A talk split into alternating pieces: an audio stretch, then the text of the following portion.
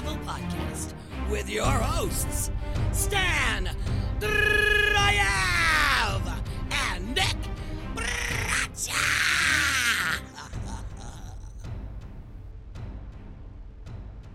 Welcome to the MMA Geeks Sea Level Podcast. This is your host, Stan Jarayev, and my co host, my partner in crime, the Darren Till to Mike Khamzat Chimaev, Nick Braccia. Nick, how does it feel to come into Sweden, train with me, and, and just get completely obliterated? And, and guess what? I have a whole camera crew around to record every bit of it. And without making it like, uh, I guess as subtly as possible, everybody's alluding to the fact that I've destroyed you in training and that you have no shot against me. I like the balls, and also the, uh, the girls are tall. The, the the thing about their accent, Nick, um, it's is it Liverpool or is it The Scouser, yeah, it's a Scouser, Liverpool. It- the, the the pronunciation the pronunciation of the K, it's a it's not a K, it's a like Khamzat Chimaev, like like just naturally they have that almost uh, Dagestani ring to the way that they pronounce K's, but it is one of my favorite British accents, Nick. I'm, I'm oh yeah, oh the Scouser accent is amazing. Have you seen the uh, um, oh the what is, the Queen of Scotty Road? No, what is that? He actually, I think he went. He went and, and trained a little with Molly, uh, Molly McCann, Meat, Meatball. Um, he, uh, he he he got he blew up on like an Instagram video for stealing a fifth of vodka, and he like told off the woman behind the counter, and then he became like a Liverpool celebrity. Nice. He's like, t- he had that whole like, ta-da to fucking you. Like, you didn't see the ta-da guy. Oh, he's amazing. You look up, just look up the original Queen of Scotty Road video, and you'll you'll enjoy it. But we can we can get into other things, and we can discuss the finer points of Liverpool um, later. Yeah, I listen as as the Khamzat Chimaev, Chimaev in this relationship, Nick. I'm just going to continue to smash you in our draft picks competition as I have been, as I've been consistently doing since day one. Nick, it feels good. It feels good to wear the crown on the head. It really does. Yeah, you know, you can talk a big game, but the fact is, like, we should really be tied. And if if if if the points, if decisions were decided by MMA journalists, I think that we'd pretty much be tied. You might be up by one, but whatever. Sometimes you catch breaks, sometimes I catch breaks. I have not. I've had no shame in the way that I've been picking. And this last week, I definitely thought. Let me go back to uh, where I've got the names of these guys. I definitely believe that Tagir Ulanbekov got um, got jobbed. I think that Xiaonan Yan, uh, it was close, but I really feel like she deserved that decision. So like, it is. You just is, happen man. to feel, you just happen to, in every instance, in any close decision, feel that your person, the person that you picked, uh, won, and the person that I picked. lost. No, I defer to I, def, I I used to be emotional about it. Now I'm like, let's check MMA decisions and see what consensus was. The consensus was it, oh, like three to one or two to one. Tagir Ulanbekov won that fight. That was the consensus, which would have given him a split decision victory.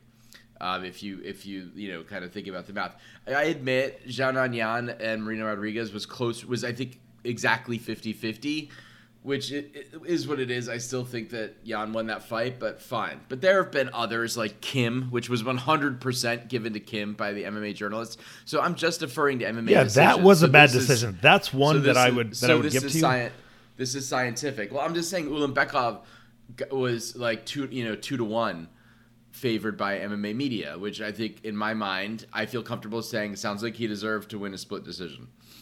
I mean, it doesn't work that way. It's a fight that could easily go either way.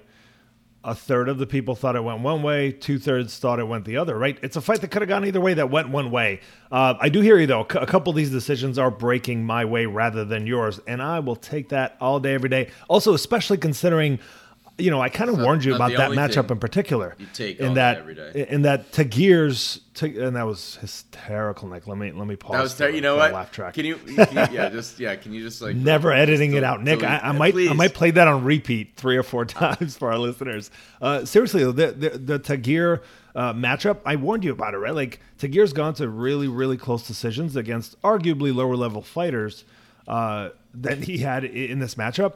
So there was, you know, there was good reason to be concerned there. He was a little bit too big. He wasn't a huge favorite, a little too big of a favorite considering how close those decisions went. And so I saw the risk here. And I assume that's the reason why Khabib was pissed off even through the moment of actually receiving uh, the accolade of being inducted into the UFC Hall of Fame in the 2022 class. Nick, he did not seem like super it was excited about possibly it. that. Yeah, he was. I think he's excited about. I think he's happy about that. I think he was pissed about other, other things. I also know that on other cards, so that coaches don't have to come. Uh, can can prepare their fighters properly. It was it was the rare occurrence when we saw two AKA Javier Mendez trained fighters with Khabib Nurmagomedov in their corner fight back to back True. which mean which means that if they're there with Tagir Ulanbekov, the amount of speed with which they have to shift and get behind their other fighter, whether or not Umar had proper time to warm up. Of course, he made quick work of Brian Kelleher, but think about your think about it as a as a coach, as an owner of a team, as a brother, as a cousin, whatever, having to go through the emotional experience of T- uh, Tagir fighting, taking over in the third round and losing, and within minutes needing to reset and get be- and get behind uh, your cousin and a tough opponent with Kelleher. That's a lot. That's a lot for that's a lot for someone to do. And usually, and I know that there's there's examples of this. The UFC. Um, Splits them, puts a fight in between yeah, or has, something. has yeah. puts a put, and they did they did that for Trevor Wittman. Um, I believe the last time Rose fought, so that he could Yeah, for could- two title fights, but you know, this is a little bit different. These are two, you know, basically the third and fourth fight of the event. Although I do hear you. Um, yeah, look, look, the the bottom line is that Tim Elliott eked it out, man. Um, he looked good enough in those first couple of rounds. Training with James Krause has done wonders for his career, for his focus, for his MMA IQ. Having a guy yelling at you from the sidelines with fairly good advice, maybe a little too much yelling, maybe a little too much information per round, but I think that's helped Tim Elliott. I, I think it's helped him stay centered. It sounds like him and James Krause are super close. They're best buddies on top of the fighter coach relationship. So it worked out, but we are bearing the lead. We are going to talk about UFC 272. We're going to quickly talk through what happened last week's uh, on last week's card, main evented by Covington and Masvidal as Covington walked away with a clear cut decision. And we're also going to break down UFC Fight Night Santos versus Ankalaev coming up this weekend. So, Nick, we buried the lead. Let's talk about Covington versus Masvidal. I, I I feel like everybody that I spoke to about this, even like MMA media, talked about how they skipped the press conference. There was no interest in it. I remember I could not wait to watch the press conference between McGregor and Nate Diaz leading up to their matchup because I was just so fl- like intrigued as to what could possibly happen with these two personalities. Zero interest in this one. I just thought it was too moderately to fairly fake people who are gonna try to talk up the fight and it's gonna be cringy and and not the triple C kind of cringy, which is almost kind of cute. This is this was just like not in the couple of highlights that I've seen, literally seconds of it. It just clearly was the right call not to log in, not to log in and watch this press conference. And and you know the fight, although not terribly exciting, did very clearly show that the man that everyone thought was the better fighter ended up coming out on top. What were your thoughts on this matchup, man? I feel validated. I said 10 out of 10 Colby wins, and I still believe that. He took Masvidal's It did look that way, right? Yeah. He took Masvidal's best shot a couple of times. He took big. I mean, he got hit. He got hit with a big, big hook. Um, Colby's tough. He's tough. He's elite. His mental game is incredible, and you know Mas- Masvidal looked just weak and completely overmatched in a large a large component of the game. He looked good on the feet, but the gap the gap between them on the feet, Colby wasn't bad, and Colby was able to do that thing that wrestlers uh, who are okay strikers can do, which is, you know, once once it, someone's worried about the takedown, you like your chain your change ups look and feel like fastballs. Like you don't it, like you know, you get Masvidal was caught off guard a lot because um, he guessed because he guessed wrong, and I just think yeah, I mean, it, I don't think the fight was it wasn't the most boring fight, but it was pretty much exactly what I expected. Um, you, there was a little hope after the second round where Masvidal had some success uh, uh, on the feet, and the, there was a little bit more time spent standing, but. Colby is just the second best welterweight in the world by a large margin, it seems. And you know what, Nick? I got to congratulate Colby Covington on picking up his first top 15 win in the current UFC rankings. If you look at his record, right, the people that he's got wins over are over guys like RDA, guys like Tyron Woodley. RDA is not a top 15 fighter at welterweight. Uh, not guess, not a, uh, no no not anymore. He's he switched down. Um and and you know he he didn't. I mean he still probably would have been in the top 15, but he but he left the division. But technically, as of right now, Colby Covington has a single win in the top of the welterweight division, which I think like alludes to Covington also being kind of smart. Like he did work his way up against a few old guys, and and by the way, I have confidence that Colby Covington can beat a lot of these top fifteen oh, guys. Yeah, I, I, I, yeah, he beats Gilbert Burns, he beats Vicente Luque, he beats Belal Muhammad, he beats I, Sean Brady. I'm not sure. That's that probably, but I don't know. I, would say um, as of now, he beats Sean Brady, but Sean yeah, Brady, yeah. after another year of seasoning, Colby Covington at age 35, 36, yeah, maybe beats, maybe a different situation. Yeah, he beats he, he beats Michael Chiesa. I'm pretty confident he beats Leon. He, I am pretty confident he beats Leon Edwards. Like I think Leon Edwards uh, is probably my most intriguing matchup, and and as weird as it is to say, it's almost a shame that Leon has to go up and fight Usman because I, I think this would be the stiffest test for either guy in a winnable matchup where they don't have to fight Usman because I do think these two guys are the clear cut number. Like they're, they're kind of competing for that number two spot. And to be honest with you, Leon Edwards probably has the better wins in the current current division to take that number two spot, does, especially if you think, factor think, in that one round performance against Belal Muhammad.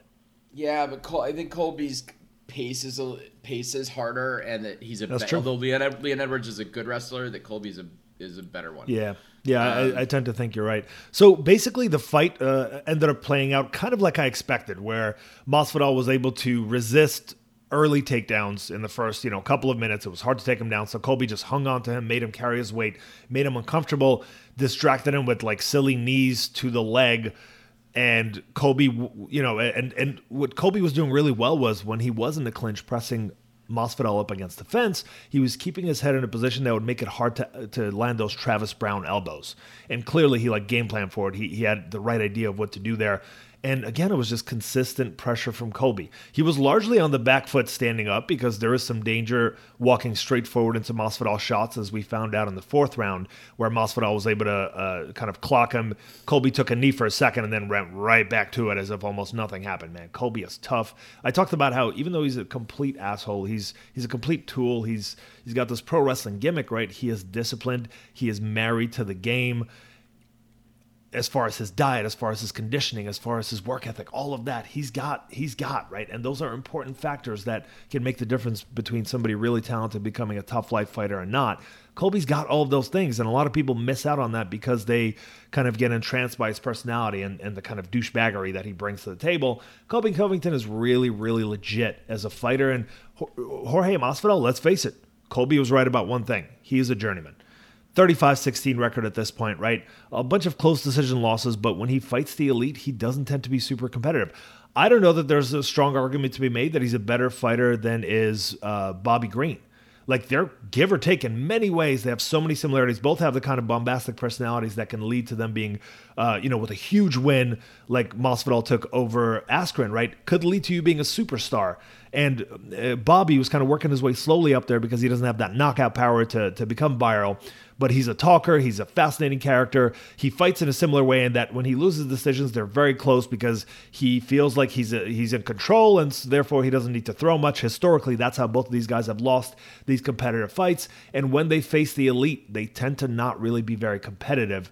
And we saw that with Bobby Green facing off with his first top five quality opponent. Uh, in Makhachev, and we saw it in Jorge Masvidal's matchups against Usman and Covington. Um, they're just not competitive at that level, even though they can give a rough fight to just about anybody outside of that top five. Uh, and it doesn't help that Jorge Masvidal's conditioning is not awesome. Bobby Green's is probably better at this point, right? He does get tired over time. And historically, if you look at his career, he is fairly tired by that third round. Um, and then and then it doesn't help that he's he he never really developed the elite wrestling defense. It's he can defend takedowns pretty well against like decent MMA wrestlers, but he can't do it against elite NCAA All American wrestlers. Um, and he couldn't do it in this matchup either, just like he couldn't against Usman in their first bout. Um, you could make the argument, I guess, that George Masvidal landed more damage in the first round, even though he was largely controlled. So maybe if you really needed to, you could edge his way uh, in that first round uh, in a decision. Although I, I, still think Colby Covington probably took it. That fourth round, you could make the argument that Jorge took the round because he clocked him and, and hurt him for a second there. But outside of that, man, there, there wasn't enough. And and Masvidal, much like Nate Diaz against Leon Edwards, when Masvidal hurt Covington, he stuck his tongue out and taunted him instead of putting it on him. What in the world are you thinking, man? Like I know you're tired. I know it's easier to stick your tongue out, but you got to have better MMA IQ than that. That was your one opportunity in a huge grudge match against a man that's insulted your you, your your ex-wife, your your children, your your ability to be a father, your your your character, and you had the chance to put it on him and you couldn't, right? Masvidal never really was elite, and him being 37 now, that's not going to help. Him having all the miles that he has with over 50 fights, 51 fights now, and that's not even factoring in all the street fights that he's been a part of on and off camera when he was a kid, right? So, guys got some serious mileage on him. Um, to his credit, his chin held up. Not that he was not that he was hit a whole lot of times clean at a distance, but Colby Covington was the better fighter here.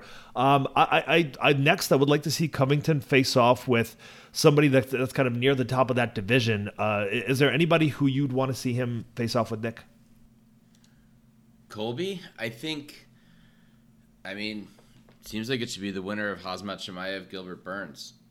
I would love to see it. I don't think he's going to take that fight. He called out uh, Poirier because I think he's gonna keep angling this way to avoid the tough matchups, and it's not stupid, right? Like as a as a heel, you kind of expect him to do that, and he somehow has managed to call out the guy one weight division below, 15 pounds below his weight division, and still managing to call him a bully. It's pretty amazing. Um, I don't think he's going to get that Poirier fight, even though he asked for it. I agree with you. This is the matchup I would love to see him in. I think he was brave enough and, and down to fight uh, Khamzat Chimaev right after that footage uh, of Chimaev in a wrestling match against. Um, against uh, what what is the Jack name Hermansson. Of? Jack Hermansson, right? Where to be quite honest with you, yeah, uh, he looked really dominant early, and then he slowed down a bit toward the end of that wrestling match. Wasn't really able to get those explosive takedowns anymore, right? So there's a question about his cardio, and we all know Colby Covington has cardio. Khamzat's never been past like the second round, certainly not in the last many years, even though he's got a reputation for working his ass off in the gym and training really hard. So, so I, I do think Colby has a has a decent shot in that matchup, especially given his durability, his his mindset. But I don't think he wants that matchup. I think there's more risk in there than he would like. He's going to angle for these matchups that are advantageous to him. I think maybe like somebody he might want to fight next is probably Stephen Thompson. That's a fight he would take given the style oh, matchup there. I can't um, believe I can't imagine Stephen Thompson gets that fight, but yeah, I mean, I, I can see Colby wanting that fight because that's probably like the least risk to reward when it comes to the top five. Belal Muhammad is a matchup I think he can take on, and that would be interesting to me. Um, Gilbert Burns, if he somehow ekes a, a win over Khamzat Chimaev, uh, unless Gilbert Burns just looks like a fucking gorilla in that matchup. I think that's another matchup that Colby might, you know, might be open to taking. But it's fascinating. He's got the number one spot in a single top 15 win in the UFC uh, in the UFC middleweight division. Uh, excuse me, welterweight division. Fascinating how that works out. And then so basically the top three matchups on this card, Nick, were all very grinding, wrestle heavy uh, wins for Rafael dos Anjos, Bryce Mitchell, and of course Colby Covington. We talked about RDA basically dominated Renato Moicano, who you know recently used to fight at 145. RDA coming down for 170. Moicano took this fight on a few days' notice. Flew in from Brazil a couple days before the actual fight, so you know all the cards were stacked up against him, and he still looked kind of decent in that fifth round. After the referee basically told him, "You got 30 seconds to like start to make something happen, or I'm going to stop this fight." Uh, a lot of talk about whether or not Renato Moicano's corner should have thrown in the, the towel, whether the yes, referee should have stopped that fight. Uh, you, you do think they should have, what do you think, third or fourth round? Uh, between the third and fourth. Uh, I think there's a decent argument to be made. As far as RDA, like, if he's pushing forward, he's doing well. If he's being pressured, he's not. It really all depends on who is pressuring in, the, in an RDA matchup. That'll tell you who's going to win that matchup. He tends to lose to the pressure guys. He tends to lose to the pressure grinders. He's going to lose to the much bigger men uh, obviously at 170. Um, but this matchup was kind of tailored for him. I think Makhachev would have been a rough night for him, and uh, and it worked out really well. Now that he can move to Brazil, not worry about a whole lot, spend one tenth of the money to live a really nice life than he would in California. And uh, good on him, man. I, I'm glad to see him get this kind of win. The guy is 31 and 13.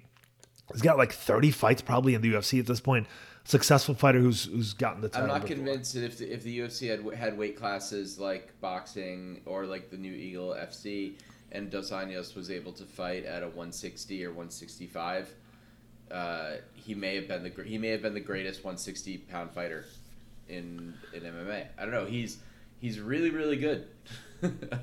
um, I agree that he's really good. The problem with that argument is that there's a lot of other really high level fighters that I would have made 160. Leon Edwards probably has a shot at making a 160, 165, and Leon Edwards largely dominated him.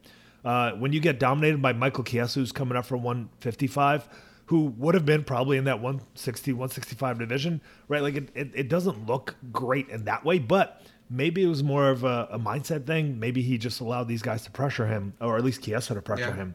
Um, there's no way that Kamaru Usman is making 160. Colby Covington, I don't know, maybe. Um, he, he talks about how he doesn't cut a whole lot of weight. I tend to think he, he probably cuts a decent amount of weight. Probably is super uh, surgical about it, very disciplined, so he doesn't look like shit on the scale on the night of. And by the way, Jorge Masvidal didn't look that great on the scale. He walked out of his van in a towel, walked right all the way up to the scale, weighed in, right? So it looked like he was cutting till the very last second and this is a former 155er, so not a great sign for him. But Rafael dos Anjos picks up another big win. He he calls this kind of uh, uh, his third title run, which I respect the holy hell out of. Uh, who would you match him up with at 155 next? RDA. Looking at it, I would. God, you know, that's a you could see McGregor asking for that fight because it was supposed to happen. Remember, RDA was who he was supposed to fight the night that he lost to Nate Diaz. Right, um, but RDA had a title, and that's why McGregor would want to face him. I know, but McGregor faced Cerrone. I know Cerrone has a bigger name. What what McGregor needs now is a little is just a little bit of lift. If he's got, I think if he's gonna listen, they could put him in McGregor in against the winner of Oliveira Gaethje, but there's going to be a loud contingent of people for sure. Um, you know, not that the UFC really cares if there's money to be made, and also no, like but, McGregor actually has a shot at knocking out Rafael uh, uh, Oliveira uh, in the first yeah, round. Does, like he has a shot. But, but, if they've got a highlight of a recent victory, and I, I think that McGregor's a really bad matchup for RDA. Um, so I could see McGregor. I could. You think see, McGregor? Hang on, just one second. You think McGregor is a bad matchup for a guy who? Presses forward, has insane cardio, is very durable, and really only gets out wrestled by bigger men? I mean, he's iffy durable. I think that I think Conor's left hand still sleeps RDA. I think I think I think lower punches have have uh, you know the man's jaw was broken and he was TKO'd I believe by uh, by Clay Guida. I know a long time ago. I, did, I I still think that RDA has his his Achilles heel, and he's been he's been TKO'd before. Um, I think Conor can TKO uh, Rafael dos Anjos at, at 155 or 170. Um, Conor, who Conor, who can't really put a win together unless it's against a rough, beat up end of his career Donald Cerrone. That Conor. Well, we haven't. The Conor who got dominated by Poirier, who gets dominated by actual elite. Ups, I don't know. I'm, I'm I'm surprised that you're that confident. Now, if Conor can get into his head the way that the Conor of five years ago could, different story. I'm there with you, but maybe this I mean, current day version do, of Conor, man, I don't know. Oh, well, fine, then disagree with me, Dick. The other thing that the other thing that, that we could do is they just made. Uh, I I don't like this fight, but they just made Chandler Ferguson. Um, oh, is that official, Nick? Yeah, it's official. They could, uh, or you know, RDA if he's really trying to make a run. The win, you know, fight the winner of Chandler Ferguson makes sense. So uh, basically, tell me Chandler RDA, Ferguson's going to be a five rounder, Nick, please. I, I, would imagine it has to be, but I'm not. I hope uh, so. I really hope so. I mean, uh, I don't know if they would waste that kind of purse. Like between those guys, the UFC would probably pay over a million dollars uh, for just for their purses. I can't imagine they would waste that on a on just a regular fight night where they could spend like a total of two or three hundred grand for a main event, um, unless it's three, like it's an a ESP- three. It's a it's a three rounder at MSG. Uh, I assume it's a pay per view. That makes sense. Yeah, if they're going to spend that kind of money, it's going to be on a main card pay per view. That's a goddamn shame because the three rounder Michael Chandler has a, I think, a decent shot, and a five rounder is, in my opinion, a different story. And I don't like to see Michael Chandler win, if I'm going to be honest with you. So as you can imagine, the, his results in the UFC so far have made me largely happy. But uh, so so you think the winner of that matchup? I think that makes sense. I think I think they're potentially winnable fights for uh, for, for the guy, but you know, RDA man against anybody in that top you know top 10 range i'm going to be a happy camper. Like it's good to see him have success. I'm intrigued by some of these style matchups especially now that he's talked about how he realizes it's very important for him to press forward to win. He cannot let uh, his opponent put him on the back foot. And then bryce mitchell over Edson barboza this is a matchup in which we disagreed and i thought that barboza maybe had some value if he was a bigger I was underdog. really, i was really wrong here yeah, and and I don't blame you because we haven't seen Bryce Mitchell pull off this kind of performance against this level of opposition, and we've seen Edson Barboza turn away prospects on the come up time and time again. Bryce Mitchell, man, he he is not to be stopped. His mindset is incredible, right? Like like there's a lot to be like there. Obviously, his opinions, the conspiracy theories. Uh, he obviously you know listens to some Alex Jones on the uh, on the uh, on you know on the in the earbuds or whatever as he's working on his farm he's an insane man, but he is like well intentioned. He is not evil by any means. He's just kind of foolish enough to fall into a lot of very silly conspiracy theories. Um, I like the kid, despite the fact that I disagree with him on a whole lot of political issues. I like the guy. He is he is a fascinating character. When he's speaking, I can't help but want to watch. I can't help but want to listen. Um, you know, he he took advantage of his moment on the mic talking about how he's going to donate half of his purse, 45 grand, to uh, some kind of a children's fund in Arkansas, uh, uh, something about healing children. And Dana White then naturally, which I expected him to do, Dana White then said, you know what, why don't you keep your purse and I'll, and I'll drop the 45 grand on that, which was cool. Bryce Mitchell said he'll still put some money in on that. But I think this kid's got legitimate star potential, especially with the MMA fan base, which politically largely agrees with him. And on top of that is, you know, the, the whole Southern thing. Like there's a whole lot of the MMA fan base that that are that are in the South. He's he's gonna be he's gonna be a popular guy. He's he's a fascinating character. I'm curious to see him work his way continually up this division. Right, 155 uh, is kind of a murderer's row. And so uh, I'm sorry, 145. And, and and so I'm, I'm curious. I'm curious how he can match up with some of those guys that don't have the glaring holes uh, that we've seen in Edson Barboza. Uh, I would be happy with a Dan Ige matchup. Uh, Chikadze could be interesting for many reasons, actually. That would be fascinating. Um, and outside of that, I don't know that I would send him too far up that flagpole. Uh, I don't want to see him against uh, Emmett or Kattar or Arnold Allen at this point. Yair Rodriguez. I want I want him to compete against somebody in the bottom half of the top ten. Uh, for another fight or two, I want the UFC to groom this kid because you know he's he's got the potential to be maybe a UFC title challenger one day. But again, Josh, part of this new generation, Nick. Mm-hmm, that, that's who you'd want to see him fight. Yeah, that, that would be intriguing. Josh Emmett is like maybe a fight away from a title shot, if you ask me. But um, you know, this kid is part of that new generation of just just super grinders. They have limitless cardio, so they can go for 20 takedowns in a three to five round fight if they need to. They will continue to pressure even if the takedown's not successful. He's catching up on his striking. He was able to floor Edson Barboza with his left hand. Granted, the danger of the takedown was the reason he was able to land that shot, presumably, right? But he's got some power. He's got some, like, he's developing his stand up pretty well, even though, you know, I think if he's forced to stand on the feet with an elite striker, he's going to have a lot of trouble but he's not usually forced because his ground game is so good. His wrestling is really solid. 15 and 0, Bryce Mitchell. I mean, I think I think Barboza's large largely done. He can now do like he's a, he's a Robbie Lawler. He could do special fights against strike. He could, he's a fighter for fun fights.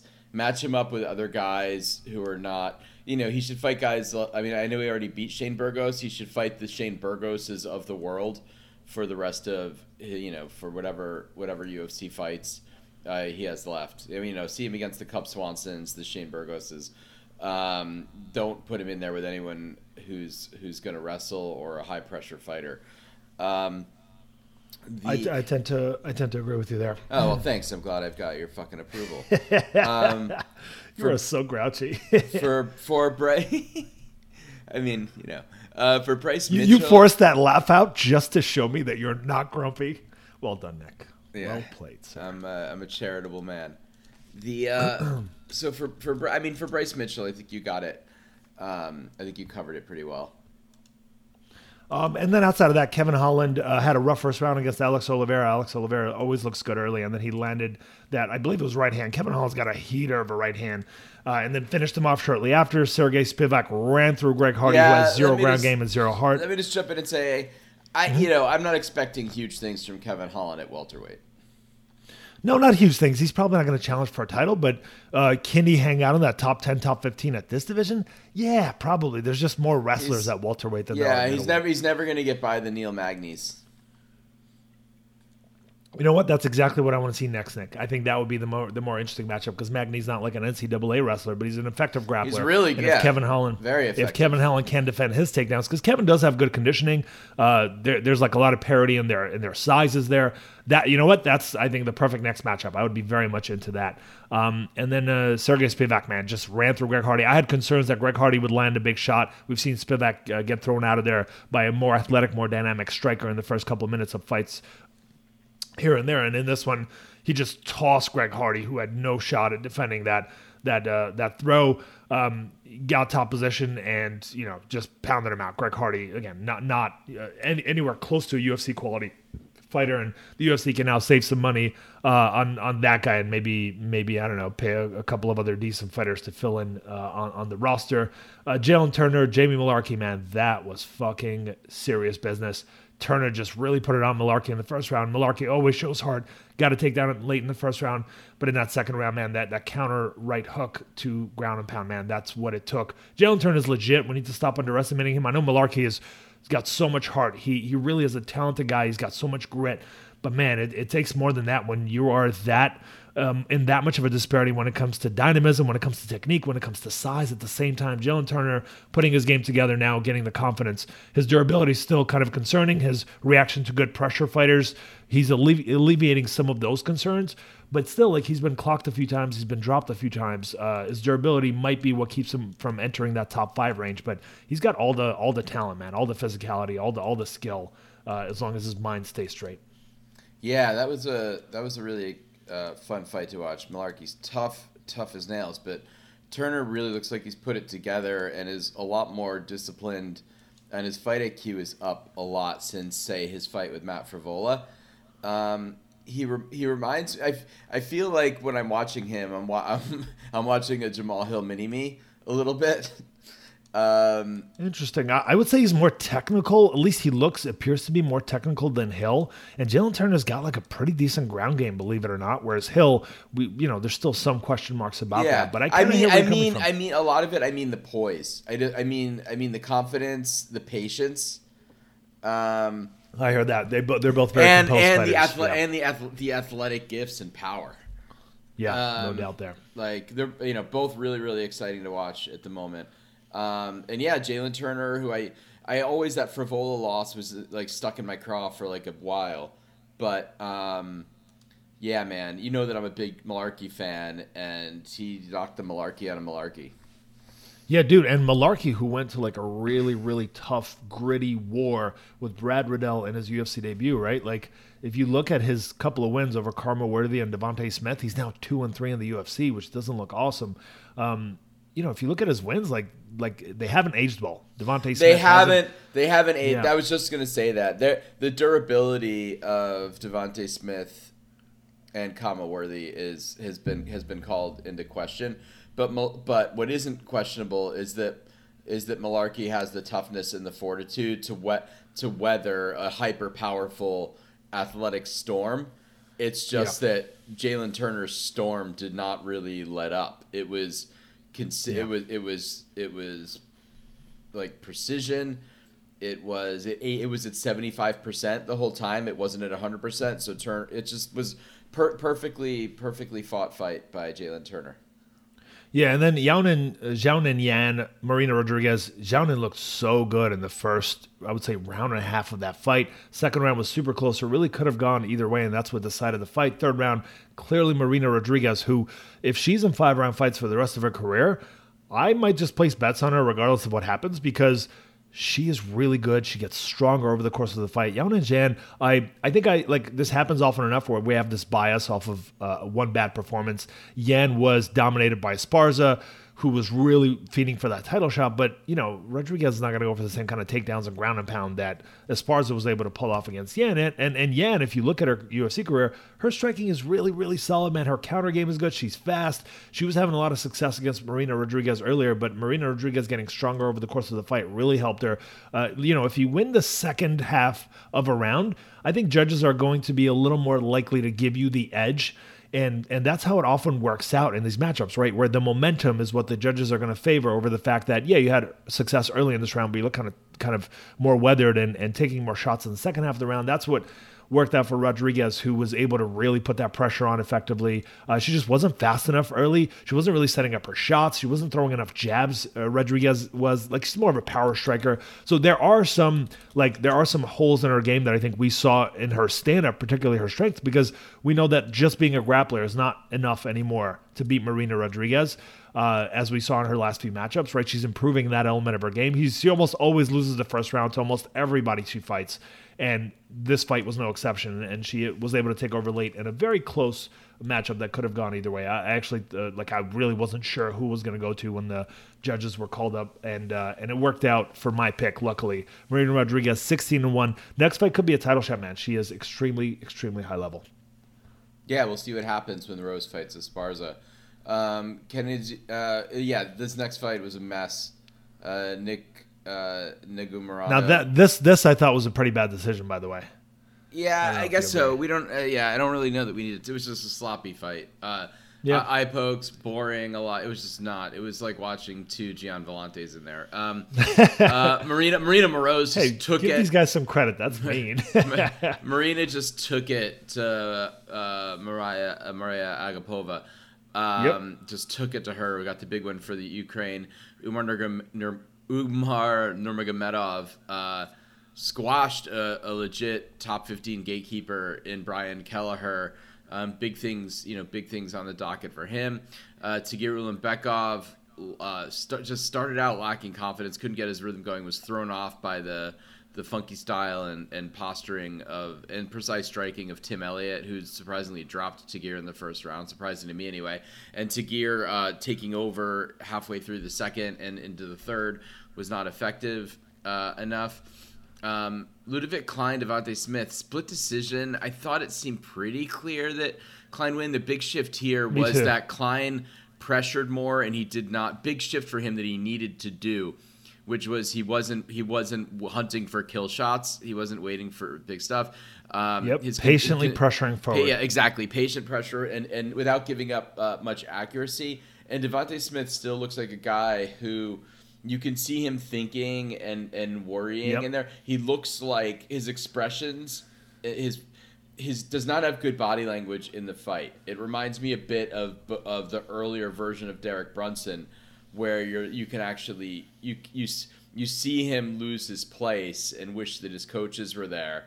And um, I don't know if it's an issue of focus or if it's an issue of practice because the guy's gifted for sure. But you, you could you could see him thinking and worrying in there, which is not a good sign.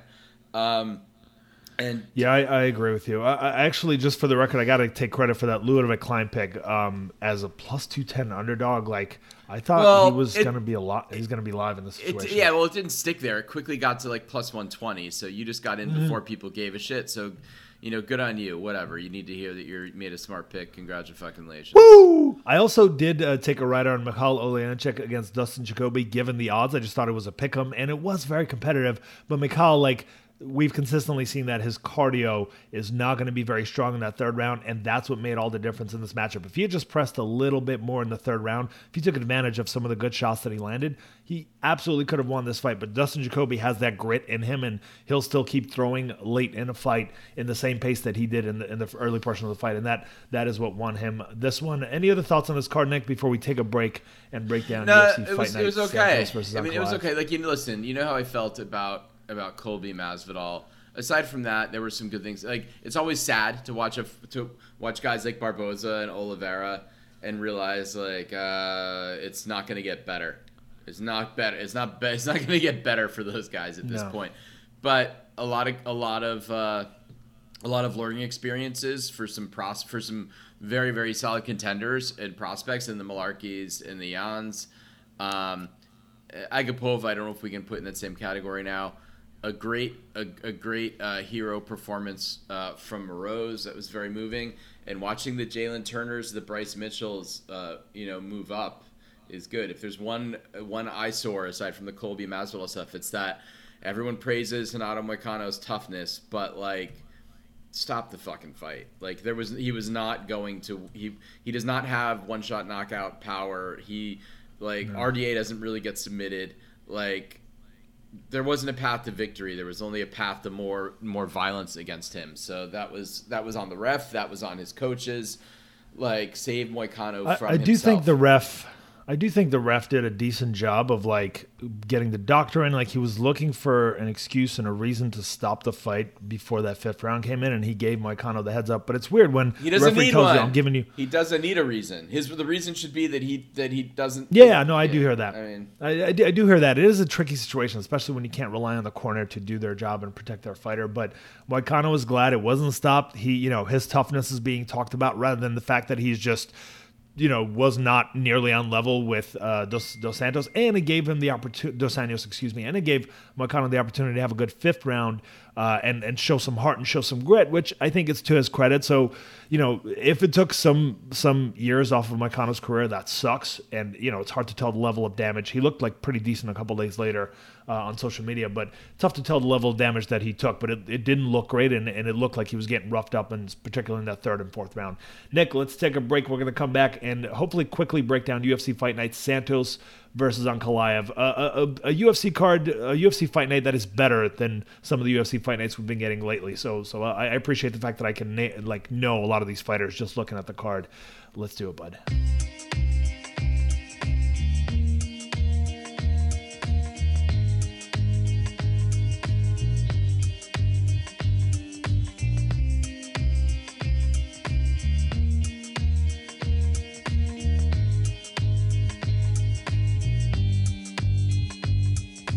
Back on the podcast, and we're going to get into the MMA Geeks draft. Uh, we each take turns picking fighters in the upcoming card. The idea is that you want to have more winning fighters on your roster at the end of the week. Underdog picks that are successful get you more points. Underdog of plus 150 gets you two points that wins. An underdog of plus 250 that you've picked that wins gets you three points one point otherwise for every successful pick. And Nick, I picked up six points in the last event. You picked up four. We each picked up an underdog pick because you ended up switching your pick to Moroz, uh, which was a really smart call on the night of the fight. I am now five points up, 30 of my points to your 25. Still pretty competitive. Um, I'm going to make my first pick in the main event, Nick, the Thiago Santos Magomed Ankalaev matchup. Santos looked really good when he came back to 205. He looked more durable, got wins over Anders, Manuwa, Blachowicz, right? And none of those look awesome, except the Blachowicz fight in retrospect is pretty impressive, even though almost nothing happened up until that left hook uh, countered by Santos that, that floored Blachowicz. And then he had that extremely close fight with Jon Jones, in which he blew out both of his knees and you got to give credit to Jon Jones for one thing, right? He had his last two fights were against Thiago Santos and Dominick Reyes. Hasn't fought in a couple of years now, but both were extremely competitive. A lot of people think he lost both fights, but neither of those guys were able to do anything after. It's almost like he somehow physically destroys you or mentally destroys you, despite the fact that you seem like you won the fight against him. Um, and and maybe that's more of a detriment to Jon Jones because he wasn't able to dispose of this seemingly lower level competition. But here we are, where Thiago Santos is one and three in his last four fights, including that Jon Jones loss, right? Got dominated by Glover Teixeira after touching him up early. Got dominated by Aleksandar Rakic in a pretty boring fight. Johnny Walker could have easily gone either way, and we all know now that Johnny Walker is not a very high level fighter by any means, not a very durable fighter. Another guy that's one and four in his last five. Um, and so, what can he do against Ankalaev, who seems like a serious streaking prospect? He is now uh, in his UFC career. Let me see. He is he is seven and one in his UFC career, and that one loss was in his UFC debut to Paul Craig, in which he dominated almost every moment of that fight until he tapped out with a single second left to a triangle choke in the third round. And Paul Craig has submitted enough kind of prospects on his way up. Um, I think Ankalaev is faster. I think he probably doesn't like he's more durable than Thiago Santos, who we've seen get clocked and knocked out a bunch of times. Magomed Ankalaev has shown a really good chin. Ankalaev has probably better wrestling, even though he might have trouble getting takedowns early until Thiago Santos starts to gas a little bit. He's got a better pace. I think Ankalaev is going to be the better fighter here. Ankalaev couldn't dream of making 185, uh, 185 pounds where Thiago Santos used to compete. Um, I think he's going to be the bigger man. I think Magomed Ankalaev might be the best prospect at 205. Maybe we shouldn't call him a prospect anymore. He's a contender now, but he's going in now, I think, into top five territory as far as like the level of opposition he can beat. He's at least a title challenger in this division without Jon Jones. He's probably a future champion. I've got Magomed Ankalaev. Uh, depending on how aggressive this fight is, I think Ankalaev can get a, a, finish, and if not, he can certainly win a, a, kind of a tepid decision in which he's staying careful and pot shotting Thiago Santos from a distance. But I've got Magomed Ankalaev with some confidence here. Always a chance that Santos lands a bomb. He is explosive, he's powerful, but I'm not going to bet on a puncher's chance. It's a tough one with respect to what my first pick should be here. But Do you agree gonna... with the picnic? Oh yeah, I mean, come on. Um, so have for Stan. I'm gonna go with. i have been high on her, and I think she got kind of hosed against Barber, although she did get out outworked, out wrestled by Blanchfield. I think that Miranda Maverick is going to be too much uh, for Sabina Mazo, whose game is still a little too um, one dimensional. I think this. I think the scrappiness, the pressure, and the wrestling of Miranda Maverick is um, is going to dictate that fight. Yeah, Mazo came in as like seeming like a real prospect, lost to Moroz, picked up a few close wins that could have gone against her, to be honest, and then lost to Alexis Davis and Mariya Agapova. Uh, here's the thing uh, Miranda Maverick, her offense is fantastic. Her offensive striking is great, fairly dynamic. Her offensive grappling is good. Her offensive wrestling is good. Her defense is pretty mediocre. She's hittable. She can be taken down, as we saw in her last matchup against, you know, an even less experienced prospect than Erin Blanchfield on a two fight losing streak, but I think she's got everything it takes to beat Sabina Mazo. She just needs to avoid the head kick. I, I, I couldn't agree with you more on the pick, and, and this was in my top three or four, three or so picks. My next pick is going to be in the matchup between Matthew Semelsberger and AJ Fletcher. AJ Fletcher seems talented, um, I can see how he's looked at as a prospect. I believe he's nine or ten and zero at this point in his career, nine and zero, uh, coming off of a contender series win in which you know he looked kind of rough on the feet, where he was getting touched up a little bit, was able to get a takedown, couldn't control. The guy got up, he faked the takedown, went for a flying knee, and got the win that way. He's dynamic, he's talented. But Matt Semelsberger, man, he's got real UFC experience against really solid competition. Um, he is nine and three in his career. So AJ Fletcher's record on paper looks better, but the level of competition, it, there's a big shift in. Uh, I think Semelsberger's takedown defense should be good enough. We know he has the conditioning based on what we saw in that Khaos Williams fight. He's able to go three fairly hard rounds if he needs to. He's durable. We know that. I don't think he's going to get surprised with a flying knee or something. I think he avoids most takedowns, touches up AJ Fletcher. He should be able to, I think, finish this fight against, uh, unless LJ, AJ Fletcher is just incredibly durable. So Semelsberger for Stan, and I'm with you. I'm, I'm with you on that pick also. Um, I'm gonna go with the co-main event here. I'm a little iffy on this one, but I just I gotta I gotta go with my brain, which is that I think Yadong Song is super super durable, and if he can survive a first round against Marlon Moraes, that Moraes just does not really have it in him to win two and three. Also, Yadong Song's got a missile. Uh, you know, of a. I guess it's his right hand, right? Uh, yeah, I believe so. Yep.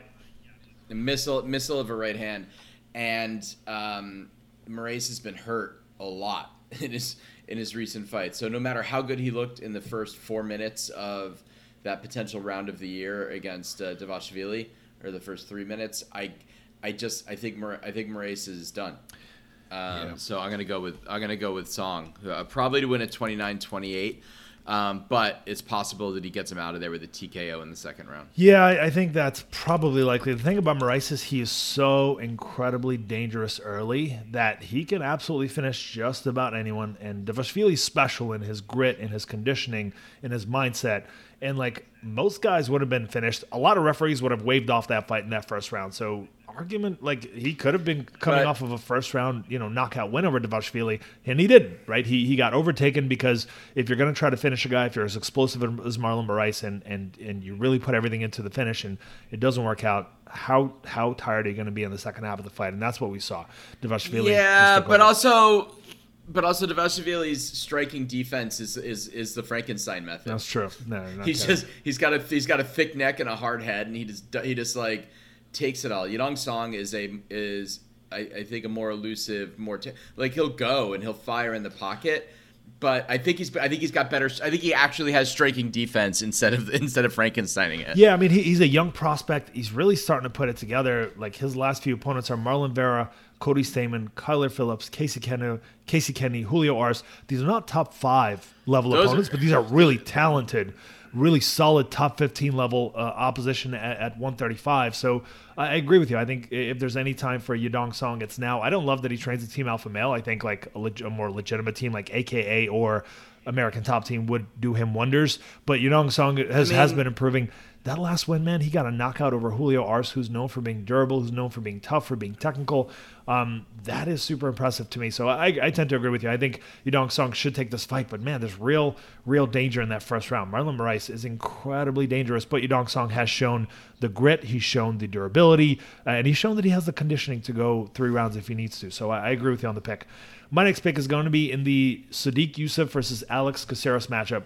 If you told me a couple years ago that Alex Caceres would would be on a five fight winning streak in the UFC and Sodiq Yusuff would be coming off of a loss, like zero fight winning streak, right? Going into a matchup with Caceres, I would have told you you're crazy, but we are in that situation. The thing is that Yusuff has been fighting higher level of competition. He lost to Arnold Allen in a fight in which he basically won most of the fight, but he was clocked a couple times and he was dropped in that first and second round. And that's what gave Arnold Allen the edge in those first two rounds. And then he kind of really controlled the third round and was the better fighter there. So he's shown the conditioning, he's shown the power. Durability is a little bit concerning because he's the kind of guy like Cain Velasquez, like like um, Vanderlei Silva, who you know he gets clocked and he recovers well, but eventually when he does get knocked out clean, it's going to ruin his chin and that's uh, that's the kind of ring I'm getting from him. Uh, I don't think this is the matchup for that to happen. Alex Caceres on a five fight winning streak, but if you look at the opposition, these are like UFC debut level fighters. Steven Peterson is a journeyman at best at, at you know the the regional level. Chase Hooper is not ready for UFC. Austin Springer is not a great fighter. Kevin Croom is not a good fighter at all. He's also a journeyman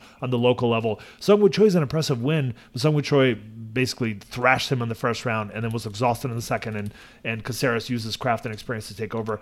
Um, I think Sodiq Yusuff has what it takes to stay patient, stay careful. The ground game, I think at the very least, you should be able to survive a back take if Caceres gets in that position. I I think Caceres' head kicks are a concern. Caceres' counter sh- uh, straight punches might be a concern because Sodiq Yusuff doesn't have the best chin. I could see a maybe a club and sub opening for Caceres, but I, I do have Sodiq Yusuff in this matchup.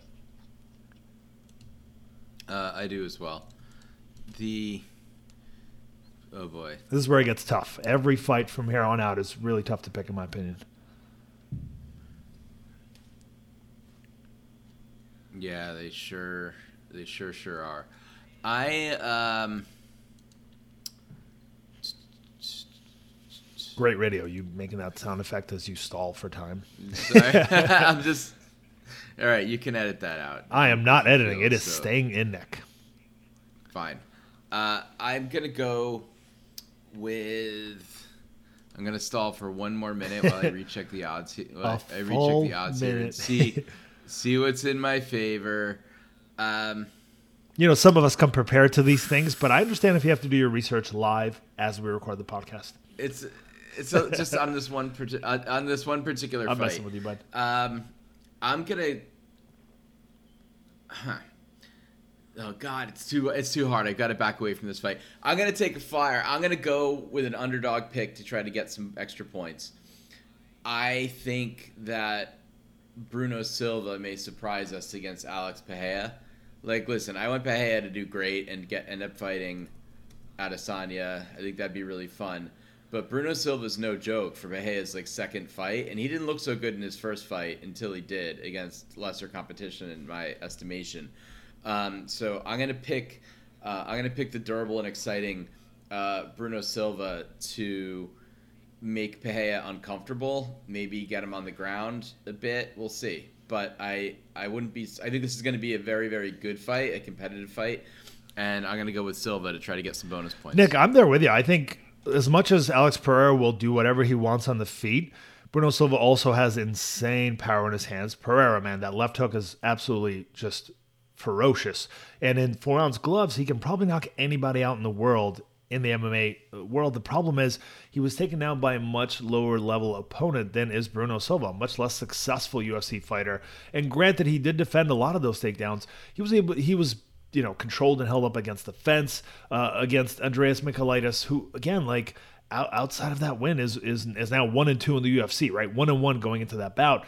Um, I think Bruno Silva is tricky, right? Bruno Silva has the ground and pound to absolutely finish this fight. He's insane, insanely powerful, probably the best ground and pounder at 185 pounds. The problem is he has zero UFC takedowns. He doesn't really go for them. I can only imagine that in this matchup, he's going to realize he absolutely needs a takedown.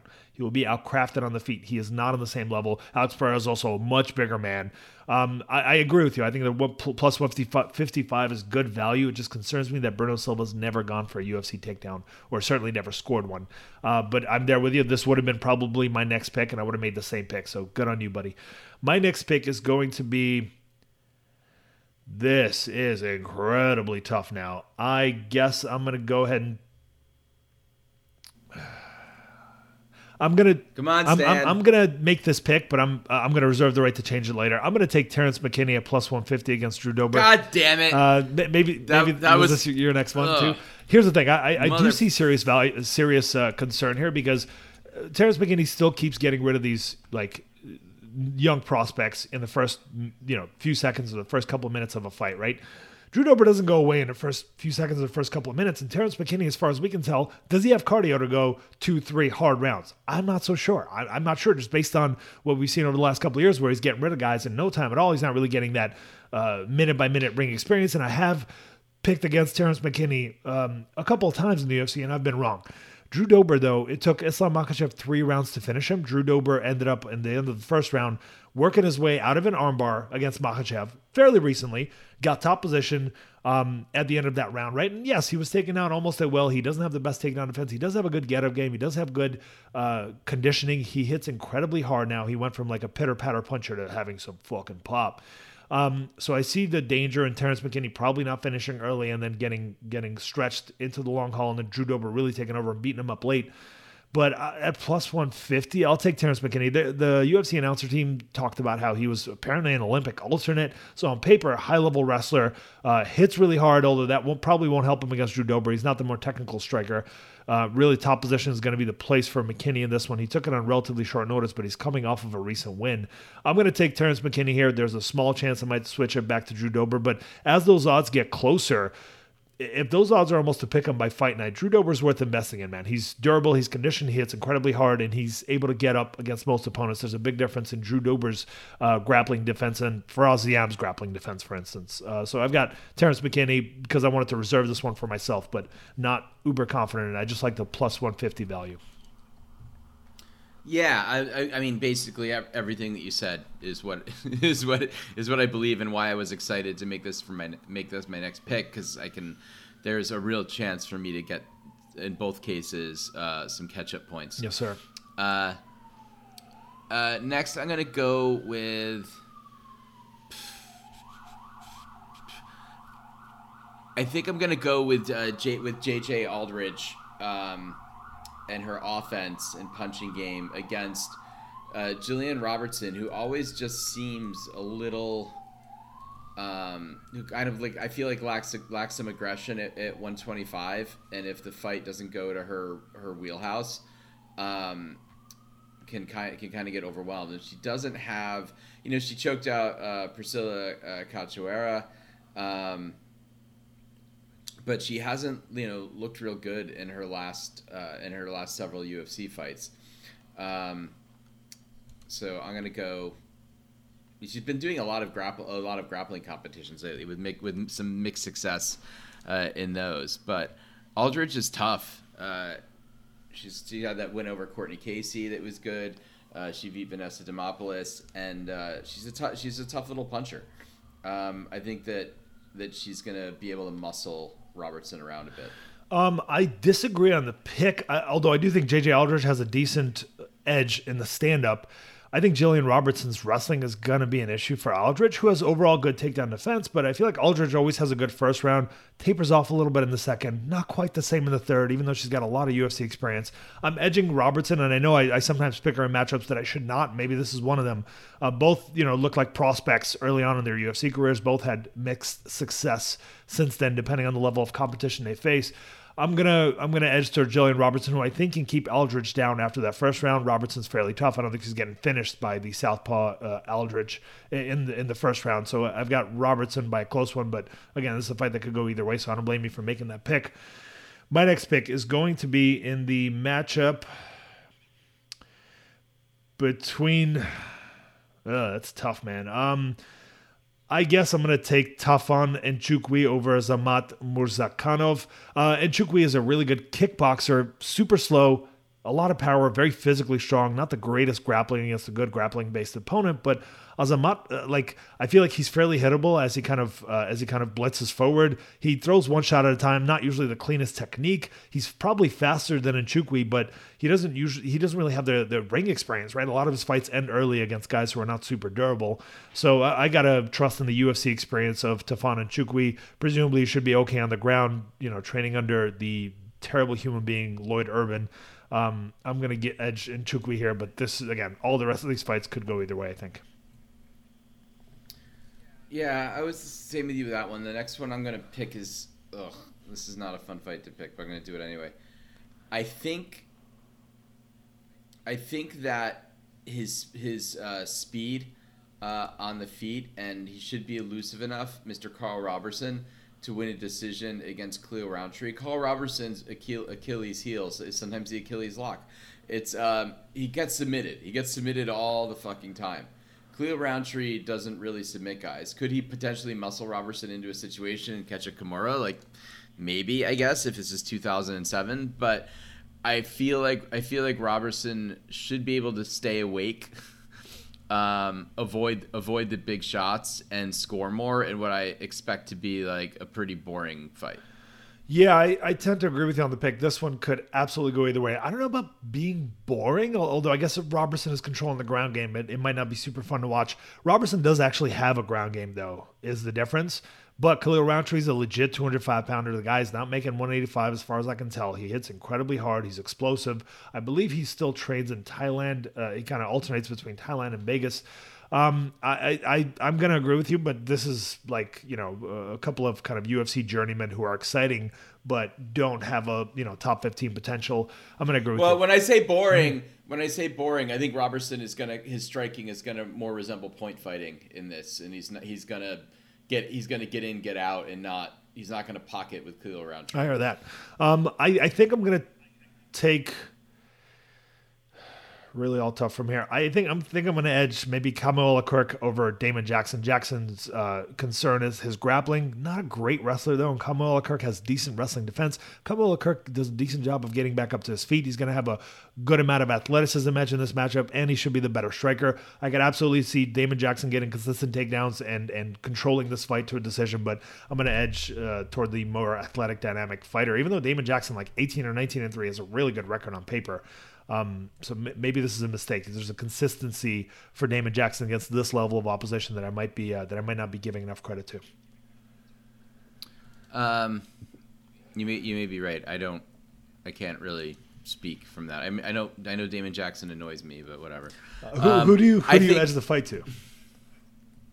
I I edge. I guess I edge the fight to Jackson. Cool. Um, I'm gonna go with. Listen, I think that the UFC doesn't give gift fights, but I think what they did was they've given Chris Moutinho um, a fight that he could potentially win in the UFC uh, as a reward for the fans that he won and the durability he showed in going three rounds, staying in Sean O'Malley's face and punching O'Malley in the face quite a bit, even though he ate approximately three thousand shots himself. Right. Um, so I'm gonna I'm gonna pick that regional fighter against. Uh, the Italian the Italian Argentinian regional fighter, um, who's somehow wait 42 years old, um, which I didn't know until right now. So I'm gonna take uh, the much much younger. 29 uh, year old Chris Moutinho in a in a ba- in a battle of the journeymen. I just feel like the UFC wants to do one of those journeymen a solid.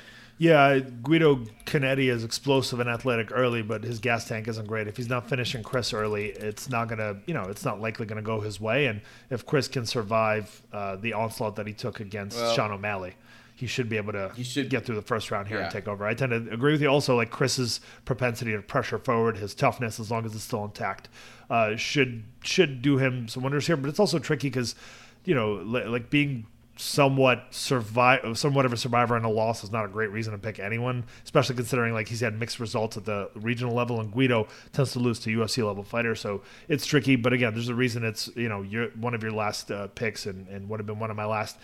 In the next one, I'm going to take. Uh, I guess I'll take Dalcha Luke Bumala, Luke Bu- Luke Lungiambula Lung- over Cody Lungiambula. Brundage. Yeah, Thank you. Um, She- I, I'm going to give him the edge. He's way more athletic. He hits incredibly hard. Cody Brundage might just wrestle hump him to a decision here, and I could certainly see the danger for that. But Cody Brundage, in my opinion, is not really a UFC level fighter. And for Dalcha, at the very least, his like athleticism and and just how scary he looks, he's just a monster of a human uh, physically. It makes him just barely UFC level. So I guess I'll give Dalcha the edge. He has more UFC experience, etc.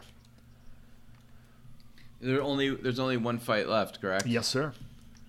Trevin Jones against Javid Basharat. Uh-huh.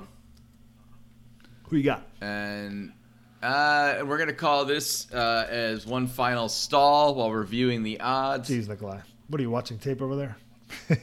I'm watching. I'm, I'm watching. I'm watching a little bit of tape over here. uh, I'm gonna.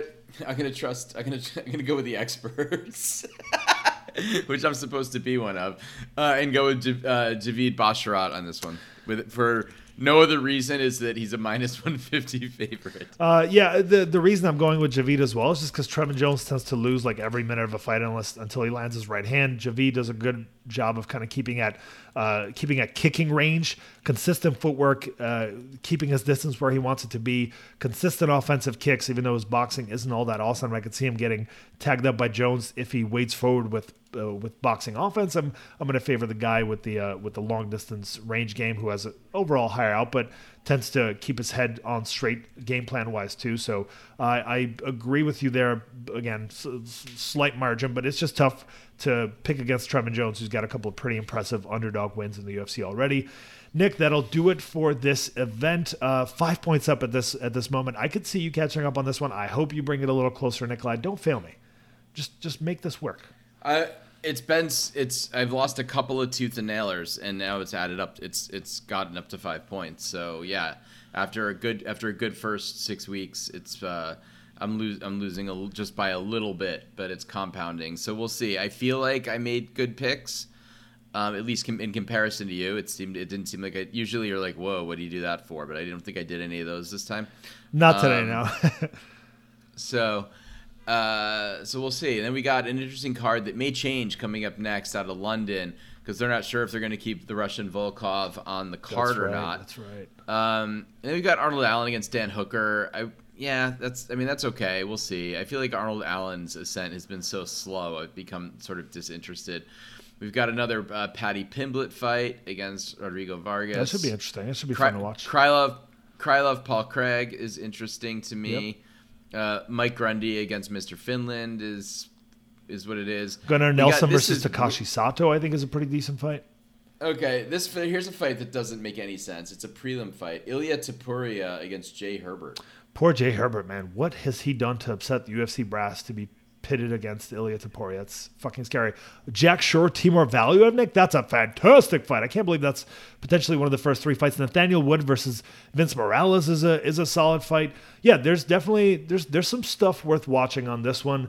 Um, Marlon McCann is, is coming back against Luana Carolina. That could, in my opinion, go either I mean, way. Volkov. Vol, I mean, if it happens, Volkov Aspinall is really interesting. I, I agree, and That's I really huge, hope it does. It's a huge step up. It's a huge step up for Aspinall, who said he wanted to, you know, said he really wanted to go slowly. This is a guy who's been pressing people, got you know, first and second round wins, but, But- Jake Collier, Alan Baudot, Ar- choked out Arlovsky. Well, that's the thing. and Arlovsky out and Spivak, right? Like following those two wins, This- Volkov is kind of the perfect next matchup, if you ask me.